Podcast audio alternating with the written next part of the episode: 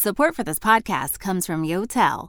Prepare for landing. Yotel Washington, D.C. arrives on Capitol Hill this fall. Inspired by the luxury of first class airline travel, guests can expect a high tech, low touch experience, like the signature Yotel self check in kiosks, which means never having to wait in line to get to your cabin. That's Yotel speak for rooms. Book your first class cabin now at yotel.com slash Washington, D.C. and use promo code PARK for free nightly parking. Today, on Something You Should Know, how the cost of a medicine affects how well it works to cure you.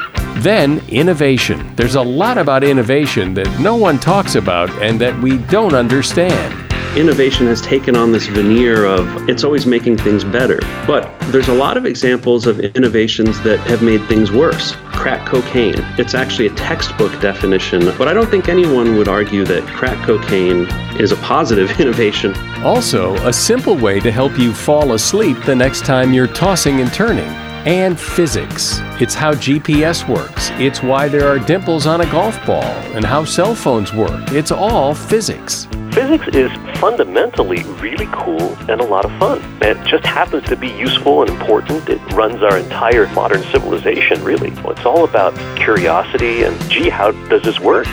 All this today on Something You Should Know.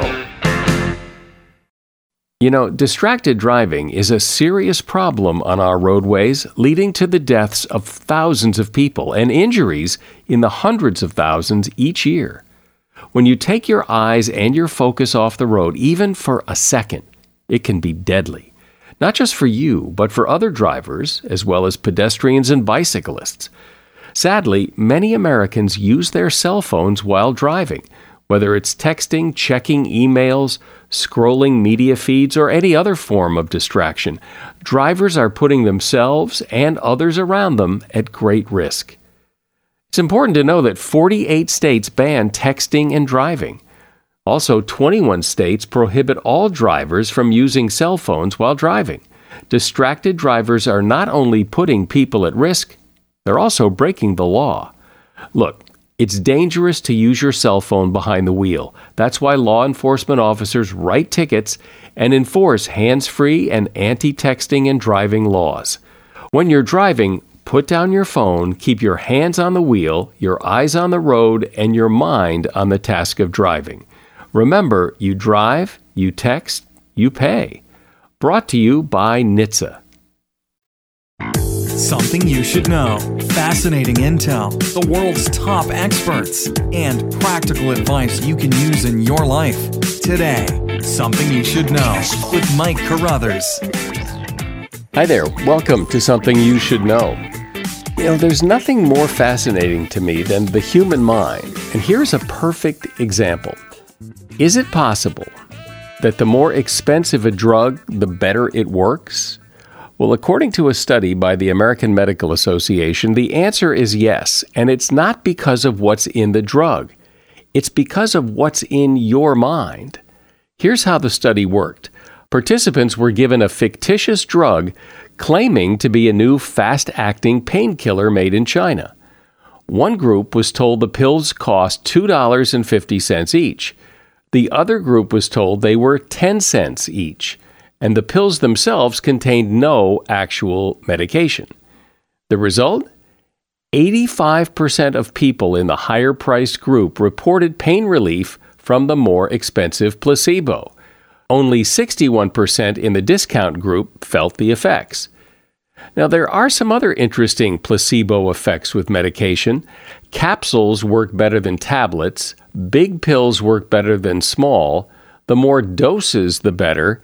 And the color of the placebo seems to make a difference.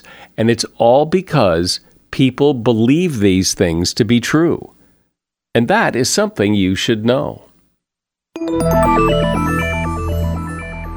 It does seem that we are obsessed by innovation. Everybody talks about innovation. There are a million seminars and books and podcasts and articles about innovation. It seems like everybody wants to innovate something. But is all this desire for innovation really on target? I mean, innovation's great, but the fact is, most of us are not and will not be great innovators our entire life. Here's a great example. In a lot of college computer science programs, those programs tend to steer their students to programming and design, very innovative kind of jobs, even though the overwhelming majority of jobs are in IT and maintenance. Andrew Russell has given all of this a lot of thought. Andrew is a professor of history and the dean of the College of Arts and Sciences at SUNY Polytechnic Institute, and he is co author of the book, The Innovation Delusion how our obsession with the new has disrupted the work that matters most. Hi, Russell. Thanks for having me. So, I guess I first want to know why there is all this talk about innovation. Why are we all so interested in innovation in everything? Sure. So, the key distinction that we make in the book is between actual innovation, uh, which is a thing, a valuable thing, the introduction of new products or new ways of doing things into the world, versus what we call innovation speak, which is the word salad that accompanies innovation. So, all these terms like lean and agile and design thinking, and this breathless way of talking about innovation as if it is the cure all uh, for anything that ails anybody at any time, uh, overselling the promises of um, what, what technological innovation has delivered. And you make the case that innovation has actually made us less innovative. That that it's it's actually all this talk of innovation is having the opposite effect. Yeah, we don't assert a causal relationship, um, but we couldn't help but notice um, that there's a correlation there was an era eh, from the 1870s to the 1970s of really substantial technological innovation. The introduction of electrical power and light, uh, telephone systems, and then uh, digital computers, you know, uh, internal combustion engines, and you, you, could go on and on about the changes that happened during that century. And then um, some of those fundamental transformations dropped off. Um, and at the same time, just plugging the term into uh, Google Ngram, you see the use of the term innovation really spike, uh, starting in the 1970s and, and driving through the roof and into the 1990s and the 20th century. And so the conclusion that we drew was that the more people started talking about it, um, it was just kind of curious that the less we could actually see and the less that other uh, economic historians have documented. So, there was a lot of innovation. People talk even more about innovation, and the more they talk about it, it seems the less there is. Yeah, and, and maybe it's um, you know trying to will new things into existence, but I think the the core message here is that um, innovation speak has overwhelmed our society as actual innovation has has just stagnated. Um, there's been the introduction of the internet and all kinds of digital things, but um, to, we, we're historians of technology, my co author Lee Vinsel and I, so we take a holistic look at technology. And if you think about the technological systems that surround us and that we depend on, they don't look too different from uh, the 1950s. How so? Uh, one thing that we point out uh, when we give talks is to ask people to take a look around. So I'd invite uh, people listening to look around. Um, in this room here that I'm sitting in, I'm, I'm using a wood table. Uh, the floor's concrete. Um, the door's made of uh, wood and metal. Uh, the glass and the door keeps me warm um, when, it gets cold out. All those things were in place, um, you know, well before the, the turn of the 21st century. The big difference is this uh, computer that we're talking through, but even the lines that connect you and I together um, are products of the mid to late 20th century. So maybe we should dis- define the term innovation. What does it mean? Very good question. So, um, most people, when they talk about innovation, usually land at Joseph Schumpeter as their bedrock. Schumpeter was an Austrian economist who uh, taught at Harvard for a long time, and uh, he defined innovation. He there's a distinction between invention and innovation. Um, invention is just coming up with something new, and innovation is the application of those ideas uh, for profit. And so it can include a new product, a new way of doing things, uh, a new way of organizing things. Um, and he's got five different um, uh, levers for innovation altogether. So, um, a good example is the iPhone. All of the technologies that went into the iPhone had been invented, but the reason why it was a successful innovation and a profitable innovation for Apple and for Steve Jobs was their ability to combine those different existing elements into something that people wanted to buy. Well, in that definition, you said it, you know, it's a new way, but not necessarily a better way. It's just different, right? Yeah. So um, one of the things that we talk about in the book is that is that this conflation between innovation and progress. Um, and so innovation has taken on this veneer of, uh, as we discussed in the beginning, it, it's always making things better. But um, there's a lot of examples of innovations that have made things worse. Um, one example is crack cocaine. It's actually a textbook definition of what Clayton Christensen referred to as a disruptive innovation. It started at the bottom of the market and moved relentlessly up the market to displace uh, competitors, in, in that case, um, powder cocaine. But I don't think anyone would argue that crack cocaine um, is a positive innovation for uh, Americans or American cities. And so there's a number of examples here that I think are useful to think through just to shake loose this connection that people have made between innovation and progress. Well, one of the things that interests me is that is all the, the, the emphasis on new and better when you know, for example, I mean, I drive down the road and, and where I live, they're having all kinds of problems with all the old water pipes underneath the road keep bursting and the water and the roads flood and there's potholes. And well, I don't know if we need innovation to fix that. We just need to fix it. You're 100% right. And I, I've had the same experience just yesterday, actually. Um, nailed a pothole pretty good one of the ironies here is that there's no magic in any of this stuff. Um, to take care of and fix the things that we rely on, these are generally known problems. Um, what's stopping us is inattention. Uh, so people seem to have this tendency, maybe a natural tendency, to focus on the new shiny object and take what's around them for granted. Um, and resources follow attention. So uh, we see politicians or uh, certainly investors or people in the private sector really eager to go after the new latest thing. We see this phenomenon. This is the Silicon Valley phenomenon. This is the digital economy. Um, and one consequence is that is that we don't get as much investment or support for things like potholes or water systems that are poisoning us or sewer systems that are making us uh, unhealthy. So it's it's uh, you know you pay attention to one thing and you lose sight of the other. That's a big problem. I'm speaking with Andrew Russell. He's a professor of history and author of the book The Innovation Delusion how our obsession with the new has disrupted the work that matters most. Support for this podcast comes from Wild Turkey Kentucky Straight Bourbon Whiskey. Let's tune in to their one on one with Jamal, a real bartender from Old Fourth Ward in Atlanta. I'm making you an old fashioned today with Wild Turkey Bourbon 101. It just really stands up very well in a classic cocktail like the old fashioned. It has that perfect boldness. Wild Turkey Wild Turkey Distilling Company, Lawrenceburg, Kentucky. Copyright 2020, Campari American, New York, New York. Never compromise, drink responsibly. Do you own or rent your home? Sure, you do. And I bet it can be hard work. You know what's easy? Bundling policies with Geico. Geico makes it easy to bundle your homeowner's or renter's insurance along with your auto policy. It's a good thing, too, because you already have so much to do around your home. Go to geico.com to get a quote and see how much you could save. It's Geico Easy. Visit geico.com today. That's geico.com.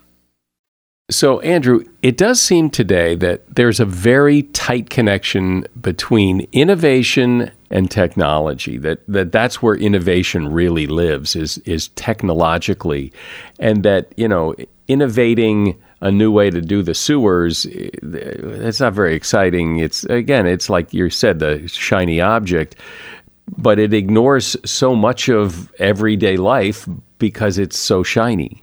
Yeah, so there's a, you've identified two problems there. One is, um, I think, a, a, way that we've come to talk about technology uh, or tech uh, in the current shorthand. It's just dominated by software uh, and digital things.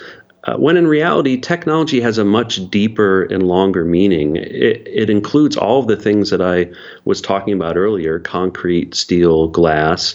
Um, but it's really just a way that humans mobilize material things to meet their needs. So one of the things that that we try and accomplish, and that you know people in our field of the history of technology uh, try and accomplish, is just to think more holistically about technology.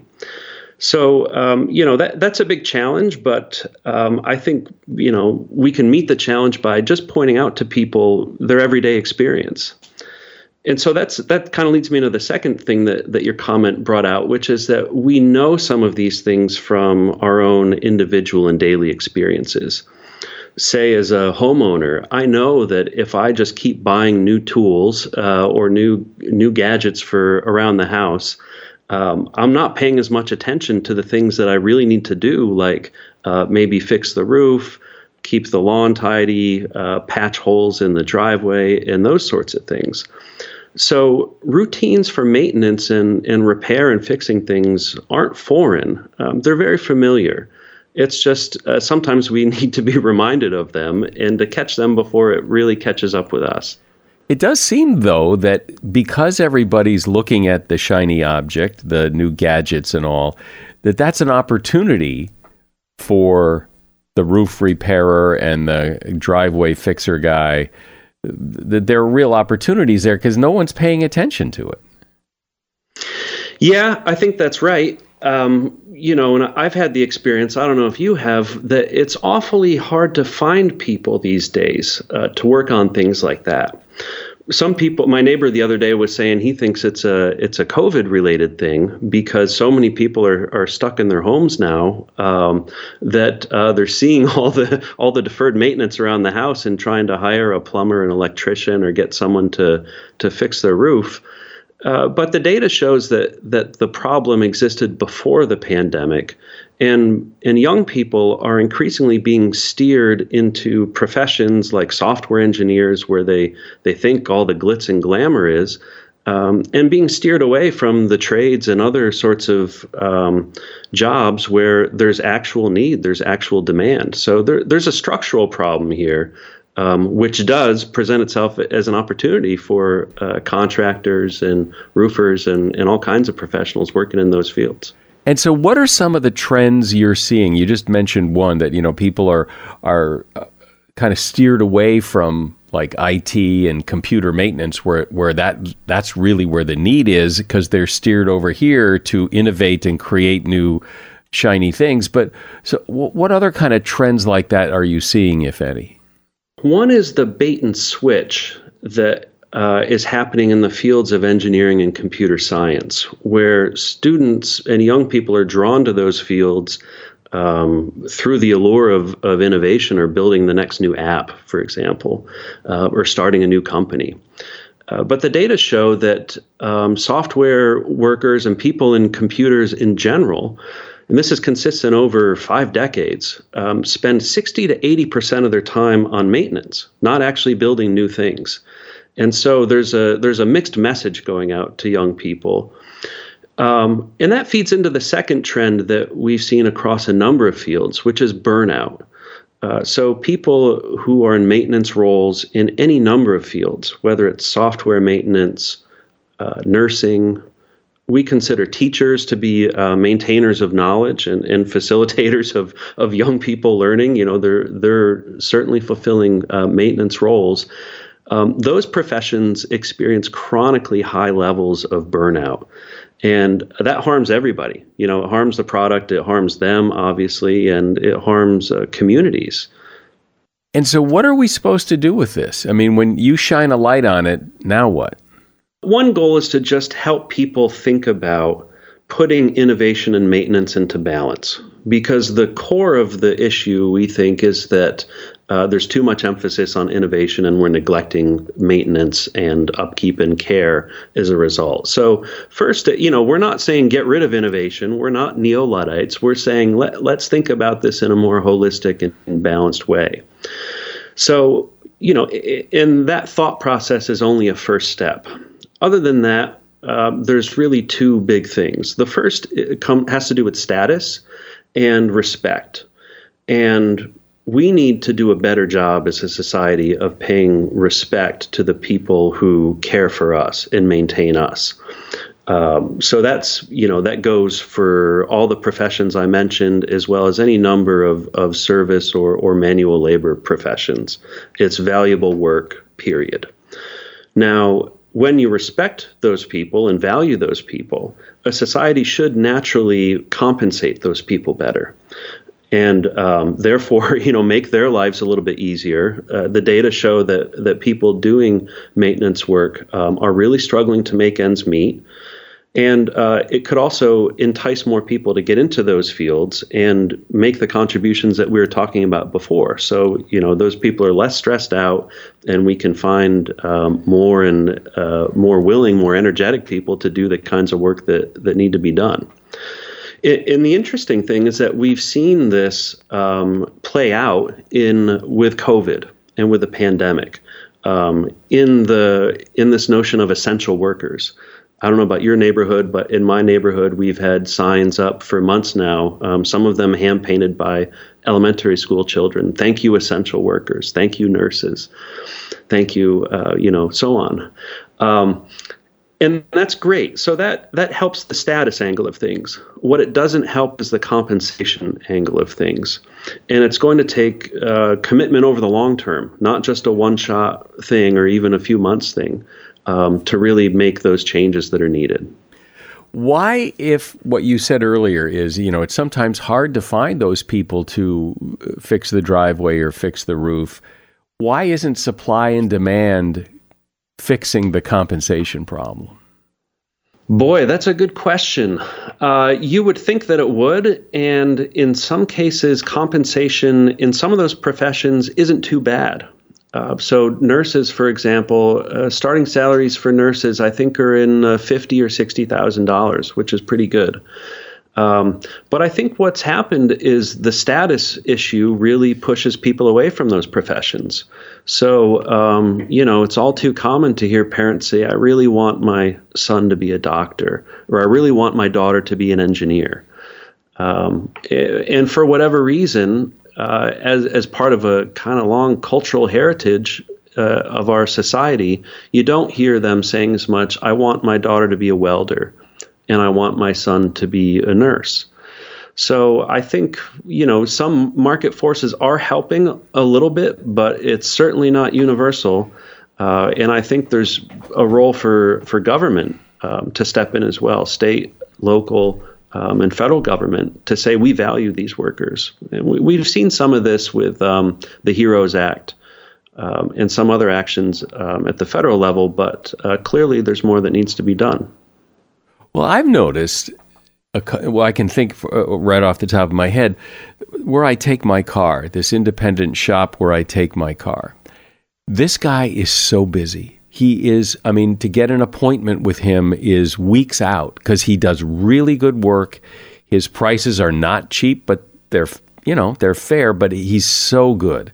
And i'm sure his parents never thought oh i hope johnny grows up to fix cars and change the oil. This guy's making a fortune yeah, there's someone pointed out to me a while ago. There's reason why you see uh, these people who are contractors or uh, who own paving or, or trash companies um, driving really nice trucks. so so they do make out pretty good in some cases. You know, if you run the business right. Um, and, and, you're and you're you know you do the I think the point is that those people are successful because they've paid attention precisely to the sorts of things I'm talking about. They're reliable. Um, they pay attention to the little things. They're not drawn away to the new shiny object. Um, they're not thinking, "Oh, I'm going to make a, a bunch of money as a as a day trader or a, or an app developer," and they just stick to it. Um, you know why more people don't do that is is uh, is a really good question. Um, we're trying to actually do some research on this question right now. We're working with a with a psychology professor um, to build some surveys and to try and get answers to some of these questions. You know, why do people neglect maintenance, and why do people get steered away from uh, professions that are perceived to be uh, lower status because they're doing more routine work? Well, I think that's. Don't you think that's exactly the answer? Yeah, you know, people, it, it, depends, you know, and that's why I think we need more research. In part, yeah, people do like to do uh, creative stuff. And, um, but, you know, back to what I was saying before, if you ask a computer science major who thought they were going into it to, to have the tools to start a new company and, and they're actually working at a help desk or, uh, or just filling like debugging tickets in an open source platform, um, you would think that they'd look back at their choices and wonder what kind of bill of goods they've been sold. well, but and also, I mean, at a cocktail party, you know, people don't want someone to say, "So, what does your what does your son do?" Well, he's in maintenance. yeah, you know, it's uh, there is an image problem. Um, we're you know working to fix it. At one point, I joked. Uh, so the book that we've got has a broken light bulb on the cover as an indicator of uh, something wrong. Um, at one point, I joked that we should write a book about maintenance that had. Um, like the abs of uh, of Cristiano Ronaldo or some famous athlete on the cover to show that you know to illustrate that maintenance is sexy, hard work is sexy. Um, you know, it's uh, it's a t- it's a tough topic for exactly that reason because of the perceptions. Well, in many ways, this is an image problem, right? I mean, people want to be the the creator, the innovator. I want my son to grow up and be a surgeon or some very highfalutin sounding profession. And at the cocktail party, you know, what, what does your son do? Well, he's in maintenance. Well, it, it just doesn't doesn't have the right ring. I, you know, I, we will concede that's that's a tough nut to crack at a cocktail party, um, especially when people are moving and shaking and trying to impress. But right. Um, but the, you know, th- there's no better time than the present to really cut through the fog of the buzzwords and, and think about what is really important. Well, and not only you, but guys like Mike Rowe uh, talk about, you know, the importance of hard work, dirty jobs. Not everybody needs a college degree. And I think it's an important conversation to have. Andrew Russell has been my guest. He's a professor of history and the dean of the College of Arts and Sciences at SUNY Polytechnic Institute and author of the book, The Innovation Delusion how our obsession with the new has disrupted the work that matters most. And there's a link to that book in the show notes. Thanks for being a guest here today, Andrew. Appreciate it. Awesome. Thanks, Mike. It's fun talking to you. Hey, say what's happening, man. Tip T.I. Harris right here, the King Good. Welcome to 10 Songs That Made Me, a new show that invites artists and influencers to explore 10 of the tracks that made them who they are today, as creators and as people. You'll hear the soundtrack to my life in the very first episode, but make sure to tune in every week for new episodes. Follow and listen for free only on Spotify.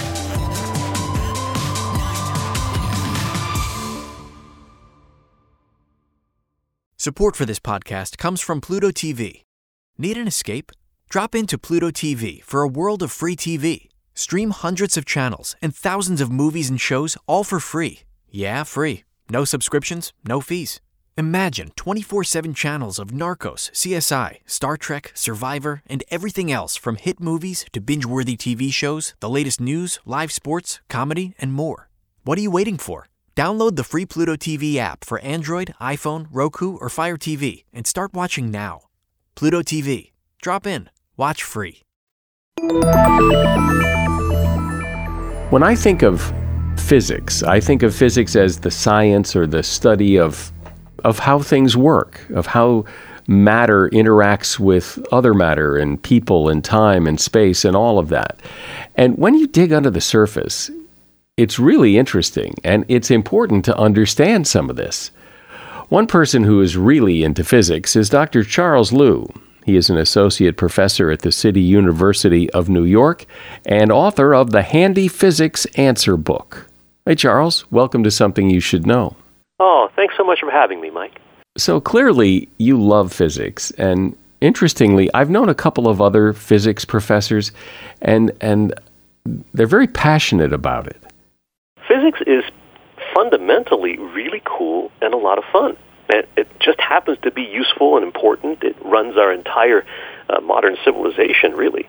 But even all kinds of science in general, it's all about curiosity and, gee, how does this work? And when I was younger, as a kid, I was like, how does this work? And uh, I just had a chance to go find out. And as life went on, I realized that in high school and then in college and, and then in graduate school and later, it's like you can actually make a living asking questions and trying to figure out the answers and, and sharing that with people. And that's really all it was at the beginning.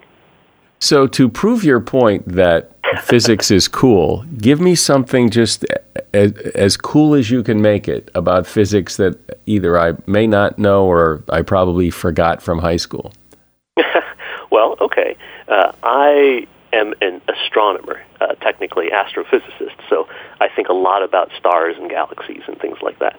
Uh, one of the really coolest things that has direct relevance to us here on Earth is that if the sun happened to just disappear uh, in an instant, it would take eight minutes before we would even know about it, before the gravity difference would affect us, before the light would suddenly go dark, uh, our world and our universe is so spread out and so widely distributed that things take time to go from one place to the next, whether it's energy or matter or people or anything like that. And so that time lag creates all kinds of strange and interesting things, like the general theory of relativity, uh, which we use when we're working on our GPS, uh, or supermassive black holes colliding, things like that. So when I hear the word physics, I immediately think of like high school physics, like motion and uh, inertia and momentum and and those kinds of things. The physics you described in high school, yes, indeed. Uh, it's objects that are colliding, hitting each other, baseball hitting a bat, things like that. But then we get into things like magnets and electricity.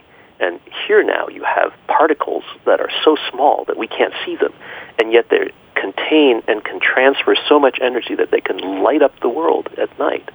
And then we realize that these little particles, electrons, are just one kind of many other kinds of particles that build up all of matter and energy. Uh, put them all together, you start dealing with things like heat and light and uh, then objects aren't just going in straight lines, they go around in circles. So you have rotation. And you, from that, you get orbits, you get disks, uh, and it just gets more and more complicated as time goes on. Those little tiny bits, uh, the quantum mechanics starts to explain the motion of the microscopic universe, and weird things start happening. Suddenly, we can have cell phones. Suddenly, we can have satellites orbiting in space. And suddenly we realize that there are black holes out in the universe where the gravitational distortion around them is so great that once you enter their sphere of influence, you can never come out. Uh, that's where all the physics gets very, very exciting. So let's talk about some of the physics of everyday life, and, and a good example, I guess, is is the reason a golf ball has dimples. That's all physics, right? Think about how a ping pong ball travels. Compare that to how a golf ball travels. Right? Ping pong ball doesn't have dimples, but it's very hollow and it's very light, and so it's affected by air in a particular way. Now, when you have a golf ball, say, that was smooth, you would send it through the air, but again, it would be affected by the air that it's traveling through in a very straightforward way. If you add dimples, all of a sudden the airflow has been changed, and a ball can travel literally much, much further.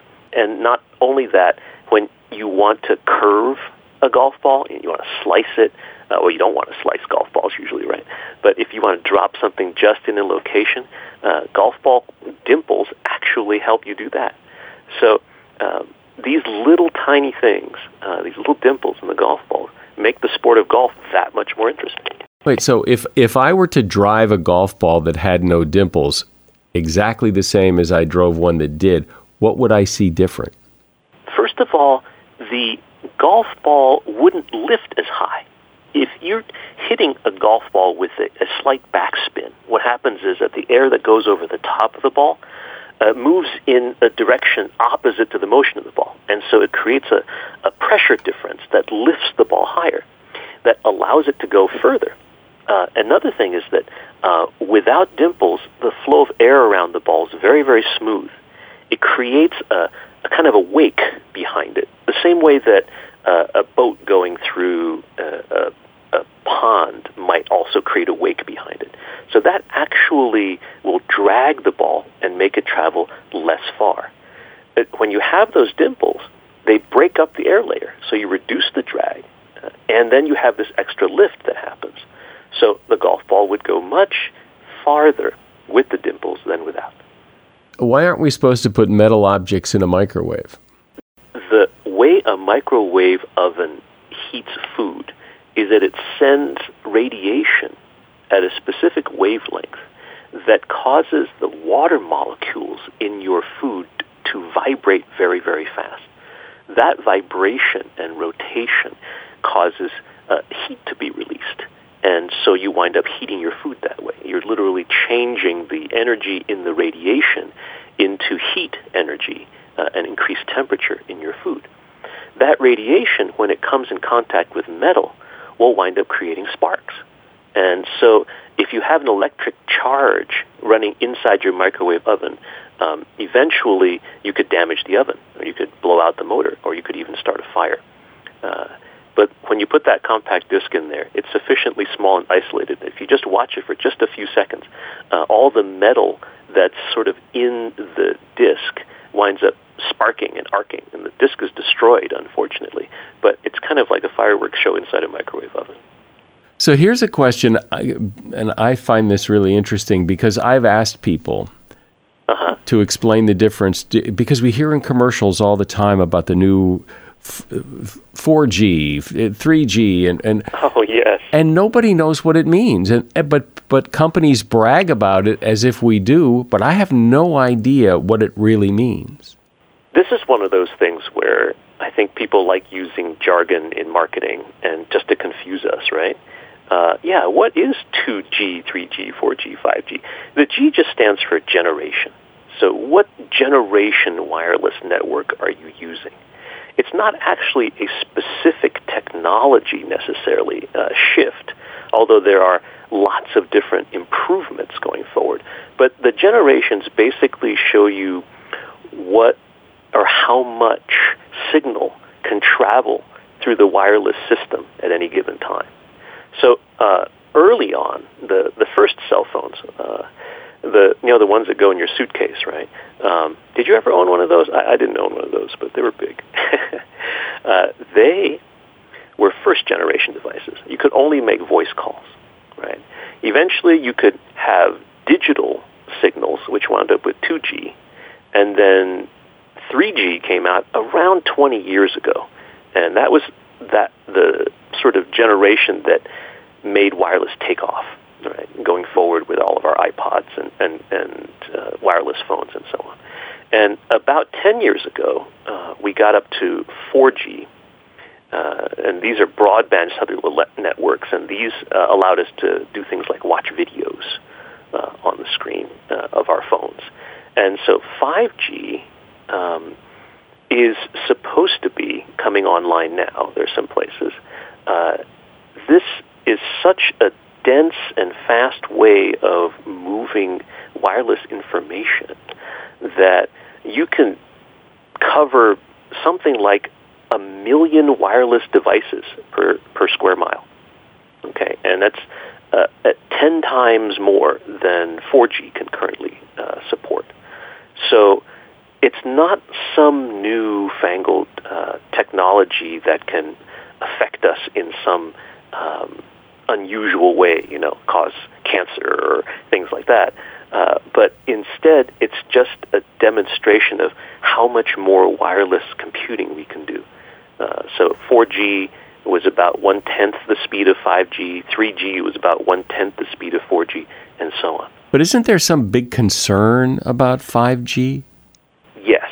The, the concern about 5G is not actually the concern that sometimes makes it into popular media like it can cause uh, disease or it, it can somehow injure you, right?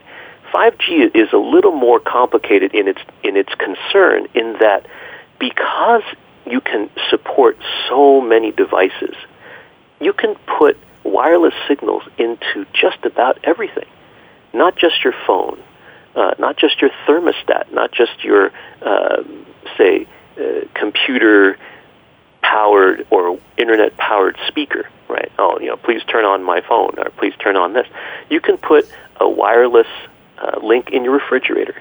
You can put a wireless link uh, in in your light bulbs, for that matter, uh, in your lights. And with all of that internet connectivity, the security of your systems becomes a challenge. Uh, somebody standing outside uh, of your house, for example, uh, with the proper equipment, could uh, actually damage or otherwise affect negatively uh, your home devices or your security. Uh, you can sometimes liken wireless communications to having a big hole in your wall. If you put a door uh, there, you can lock the door. Uh, but if there are a hundred holes in your walls, then do you have to put a lock on all hundred doors? or do you have to make sure all your windows are always closed? So it's the matter of so much information being available all the time that we have to think about making sure that all this stuff is secure. But in terms of whether or not it, it'll you know, harm us or deform our brains or something, that's not going to happen. This, this, is, this is not a scientific concern. What's the physics behind when you rub a balloon on the wall, it sticks? When you're rubbing a balloon, what you're basically doing is changing the balance of electrons. More electrons or fewer electrons wind up on the balloon than your hair, for example. And so then you build up this static charge. And then when you put it up against a wall, that difference in how much uh, electron density there is on the balloon compared to the wall can uh, create a force that holds the balloon to the wall defying gravity. If you think about how powerful gravity is and how it always keeps us hold, you know, held down to the earth, even if we jump up, we still eventually land back down unless we have a rocket or something. Uh, having those balloons uh, defy gravity just because you rub it in your hair for a few seconds is a small demonstration of just how powerful electricity is. I know a lot of people say uh, that it drives them nuts when they hear their voice recorded because it doesn't sound like like it on the recording as it does in their head. And why is that? Sound is a kind of wave that travels through objects and uh, media like air, water, or bone. So when I listen to myself talk, the sound that's coming from my vocal cords isn't just going through the air out of my mouth into my ears. It's also going up my throat, it's going into my jaw, into my the rest of my skull, into my sinus cavities, and it's creating this sort of resonant tone and it's sending extra tones into our ears from the other direction. So uh, we always sound a little bit more uh, sonorous and resonant when we talk to ourselves. When you talk into a microphone, all the microphone is hearing is what's going out of your mouth and into the microphone. So when you hear it back, you're getting an incomplete translation of what you have just produced. So um, it's kind of cool it's kind of depressing sometimes, though. I listen to myself and I go, "Whoa, that's what I sound like," and then I try to sound a little bit more like this, and uh, it still doesn't work really, but it's kind of fun to try. But in fact, that's how you sound to other people. Actually, it's even a little bit more complicated than that because when other people listen to you, their ears are also getting your uh, other tones and so forth. The microphone, as you know, is an electronic device that doesn't pick up all the frequencies. So sometimes those microphones, uh, uh, unless they're really, really, really good, only pick up a small uh, fraction of all the frequencies that actually are emanating from your voice. So a person listening live will actually hear more subtlety in your voice than hearing through a microphone or even hearing you on a recording. Uh, and, and so that's something to keep in mind too. So even though you may sound not quite uh, as good to yourself through a microphone, other people may be hearing you a little bit better than you're hearing yourself. You know, it's hard to imagine driving a car without a GPS system. You, you'd feel kind of, I don't know, lost or disconnected. But it wasn't all that long ago that cars didn't have them. And it really is fascinating how GPS works. So, can, can you explain that, please? Well, GPS stands for the Global Positioning System, and it was developed for military purposes in the 1990s, but it was so useful for everyday life that it's been declassified since, and of course now it's a big part of our lives. Uh, as long as you have a couple dozen satellites that are orbiting around the Earth, at any given time, your GPS device can send out a signal to those satellites, and they come back and broadcast to you basically exactly what time it is on their receivers, what um, position they think they are, and then from that, the computer, your GPS system, triangulates two or three or more signals and allows you to know uh, within actually just a foot or two of where you are on the surface of the Earth. Uh, it's a real triumph of engineering and the basic physics of the general theory of relativity. So, my image of physics, and I think this is the image a lot of people have, is that there isn't a whole lot new. Like we've nailed physics, the heavy hitters in physics, like Galileo and Newton and Einstein. You know, they're they've come, they've gone, they're long since dead, and there isn't. A, we don't hear a lot of new things about physics. It is true that Galileo and Newton and those heavy hitters did amazing things hundreds of years ago. They established uh, what, say, 99% of what we do in daily life is is like, right? They understand now, like when we walk, what happens, when we move, what happens, when we turn on a light switch, what happens. Our lives are being continually enriched and increased by things we don't know. Uh, one thing I like to tell people is that it's good to know stuff, but it's better to want to know stuff. Because every time we are not satisfied with what we already know, but keep pushing the boundaries, the more we learn. Um, I'll just give the example of quantum computing. A quantum computer uh, right now is in its infant stages. We don't know at all if it will become practical in the years and decades to come. But if it does, it will make all the 5G and the GPS and the Waze and stuff look uh, like we were standing still. Uh, that imagine how our lives would change if we understood that. Um, there's things about the universe we're still just barely learning. Just within the past few years, we figured out that black holes, when they smash into each other, they create ripples in space and time, uh, things that are warping uh, our reality uh, all throughout the universe. And if we started to really know how space and time behave in a real fundamental way that right now we just are barely scratching the surface of, imagine our ability to travel to distant worlds or, or even to go from here to, uh, say, a relative's house instantaneously. Um, all the things that you see, for example, on Star Trek or Star Wars or things like that, they all, if they ever could exist, have to be imagined first. And then you take the knowledge that, say, Galileo and Newton figured out centuries ago and mix that with modern questioning and uh, asking what these things are, you know, what they could become, and then it'll wind up being reality someday, I hope. Uh, one of the most empowering and, and courageous things that we can say uh, to ourselves and to others is very simply, I don't know. And when we do that, we open ourselves to the possibilities of the future, which are so exciting and so much fun. Well, it's like you said at the beginning. It's really all about curiosity. I mean, if you want to know how something works or why something did this instead of that, the answer is very often physics, and it's really interesting to dig deep. Charles Liu has been my guest. He is an associate professor at the City University of New York, and he's author of the book, The Handy Physics Answer Book. And you'll find a link to that book at Amazon in the show notes. If you ever have trouble falling asleep sometime, you might want to try to remember the 478 technique.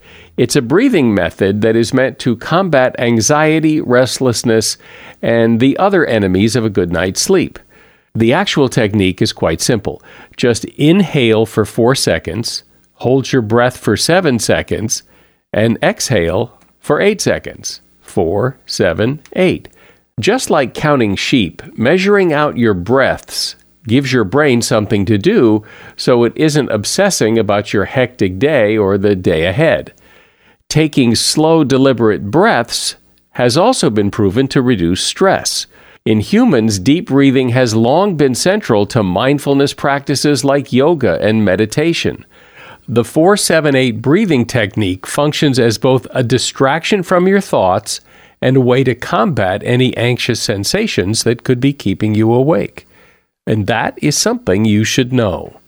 If you like this podcast, you really should subscribe. Subscribing is easy, it's free, and then you never have to remember to come back and get episodes because they are delivered right to you. You most likely are listening to this podcast on some kind of platform like Apple Podcasts, Stitcher, TuneIn, Castbox, wherever, and there's a subscribe button, pretty obvious subscribe button. You just push it and you're a subscriber. I'm Mike Carruthers. Thanks for listening today to Something You Should Know.